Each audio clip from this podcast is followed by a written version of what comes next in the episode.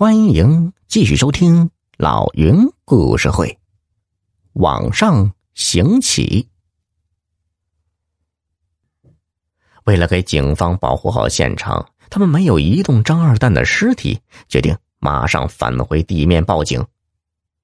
李二狗走在前面，他先爬出了洞口，小北扶着永乐走在后面。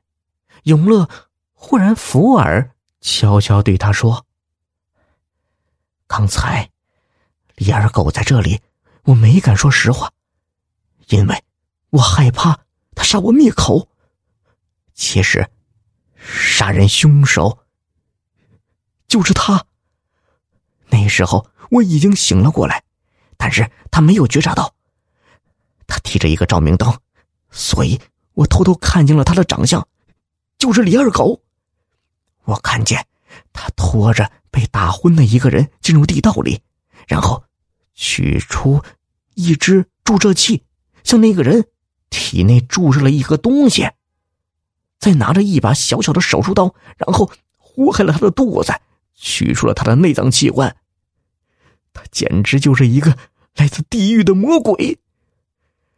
这李二狗很可能是一个贩卖人体器官的罪犯呢。他以雇人看房为诱饵，把我们骗到这里来，作为他获取人体器官、谋取暴利的供体呀。永乐的话就像一阵惊雷，惊得小北冷汗如雨。他吓得一个趔趄，用手抓住永乐的肩膀，才勉强站稳身子，战战兢兢的说：“我也一直怀疑，他就是幕后凶手。”没想到，他竟如此阴险歹毒。我们得齐心协力把他制服，交给警察才行，否则他会干掉我们的。永乐忽然一皱眉，好半晌才舒展开来。对，就这么办。他不让我们活，我们就给他来个鱼死网破。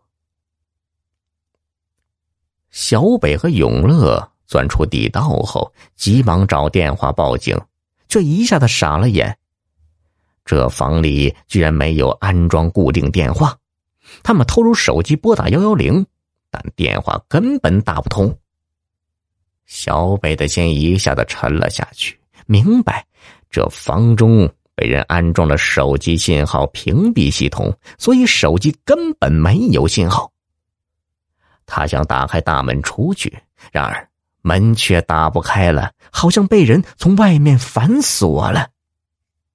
窗户，这时李二狗跑到客厅的窗户旁，用手死命的推，然而窗户也打不开了，就像是被人从外面焊死了一样。他恼羞成怒，举起一把椅子，狠狠的砸在玻璃上，椅子被砸得粉碎。可那厚厚的玻璃居然纹丝不动，而且几乎没发出什么声音，这竟是一种能够隔音的钢化玻璃。李二狗冷汗淋漓的又跑回卧室，小北也跟了进去，发现卧室的窗户也打不开。他们就像是被关入铁笼子里的几只小白鼠，只能任人宰割了。到底这个神秘的幕后之人究竟是谁呢？这时啊，永乐端了两杯水递给小北和李二狗，安慰说：“先喝点水吧，天无绝人之路，我们一定会想到办法的。”李二狗伸手接过水杯，正准备喝水，猛然间。小北一下子飞身跃起，把李二狗狠狠的压在地板上，用一把寒光闪闪的水果刀抵住了李二狗的脖子。